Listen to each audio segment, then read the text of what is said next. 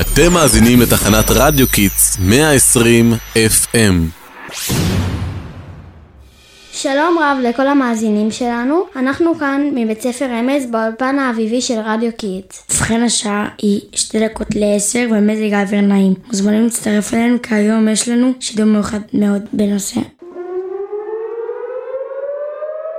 אוי לא, איזה פחד, מה זה? בבקשה תגידו לי שזה תרגיל ביטחון. ששש, תעמוד, אלו שתי דקות דומיה, שכחת ובדיוק על זה עסק השידור שלנו. מה? לא הבנתי. ששש, בינתיים חכי, תכף אסביר לך.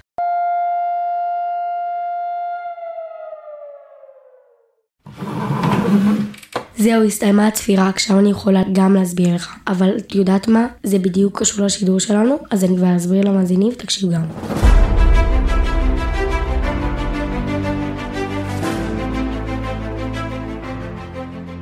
המאזינים יקרים שלנו כאן כיתה ד' סליים בבית ספר רמז. תחנת רדיו Kids, לכבוד יום השואה, יישארו איתנו היום לשידור מיוחד בנושא לילדים בגטו. גטו, מה זה גטו? אני זוכר שלמדנו את זה פעם בשיעור היסטוריה. הגטאות הן מעין שכונות קטנות המיועדות ליהודים ומבודדות משאר האוכלוסייה. בתחילת מלחמת העולם השנייה העבירו הנאצים את היהודים לגטאות סגורות וצפופות. צפופות? נגיד משהו כמו האולפן שלנו בערך? הצחקת אותי, האולפן שלנו ענק, לעומת הצורה בה הם חיו. בגטו חיו היהודים בצפיפות איומה, כאשר משפחה שלמה נאלצה להתגורר בחדר אחד קטן מחוסר מקום. וואו, נשמע עצוב כל כך. אז איך היה לילדים מקום לשחק? הם היו משחקים שם בכלל? כי לפי מה שלמדנו, הם סבלו שם מהרבה מחלות בגלל הצפיפות והרעב הגדול שהיה. פעם, כשביקרנו מוזיאון יד ושם, ראיתי תמונה של ילדים יוצאים פרצה בגדר כדי ללכת להביא קצת אוכל למשפחתיהם הרעבה. נכון, בגטו שרר עוני כבד ורעב גדול, האספקה של המזון הייתה דלה מאוד והילדים הרעבים היו מבלים שעות רבות בחיפושים אחרי האוכל. אז הם בטוח לא יכלו לשחק. אם היה רעב ומחלות, משחקים כנראה לא היו להם, וגם לא סבלנות לשחק. תתפלאו לשמוע, הילדים השתמשו בצעירותיות ודמיון ויצרו לעצמם משחקי מרהיטים ישנים או שיחקו יחדיו במשחקי דמיון. אני אוהבת דמיון, ובפעם שדמיינתי, במקום ללכת לבית הספר, אני יושבת על חוף הים, ושותה מילצ'ייק. וואו, איזה דמיון, מתוק זה היה. חכה, מצחיק. הדמיון עבד באמת, לא הלכה לבית הספר באותו היום. ממש לא, אמא שלי הגיעה כמה דקות אחרי, והדמיון המתוק נעלם. ועכשיו נקבל לפה את שדרני הפודקאסט של כיתה ד' שלוש, מה אתם שמעתם על חיים בגטו.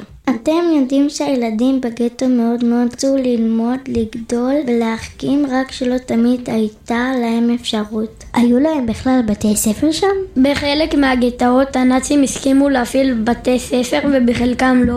באלו שלא הקימו אנשים בתי ספר מחתרתיים כדי שהילדים ילמדו ויפתחו ולא יסתובבו ברחובות. והם אהבו ללמוד? אהבו מאוד, החלום שלהם היה לגדול ולהצליח כדי לבנות ולשנות את העולם לעולם טוב יותר. אני ואתה נשנה את העולם. אני ואתה, אז יבואו כבר כולם.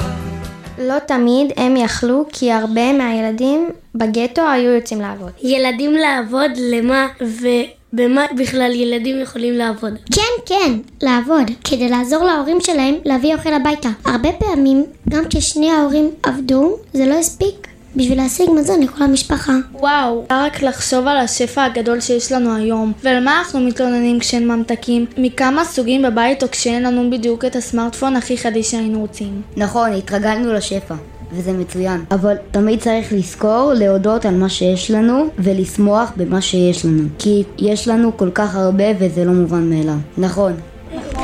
וגם ללמוד מהנחישות, אהבה ומסירות שהיה להם אחד לשני. שמעתי פעם סיפור על ילד אחד שסיכן את עצמו והסתנן דרך פרצה בגטו כדי להשיג אוכל לחבר שלו. וואו, איזה מסירות, אני פשוט מתרגש מהילדים הגיבורים האלו. כן, גם אני, ולכן בעצם עשו את הצפירה הזו ביום השואה, כדי שנזכור ונוקיר את היהודים, והילדים הגיבורים מהמלחמה, ונעשה את מה שהם לא הספיקו לעשות. להפוך את העולם לעולם יותר טוב, עולם של אכפתיות, אהבה וכבוד הדדי. תודה שהייתם איתנו, אנחנו כל רמז משדרים בתחנת רדיו Kids. רדיו שמשדר על הגל שלכם.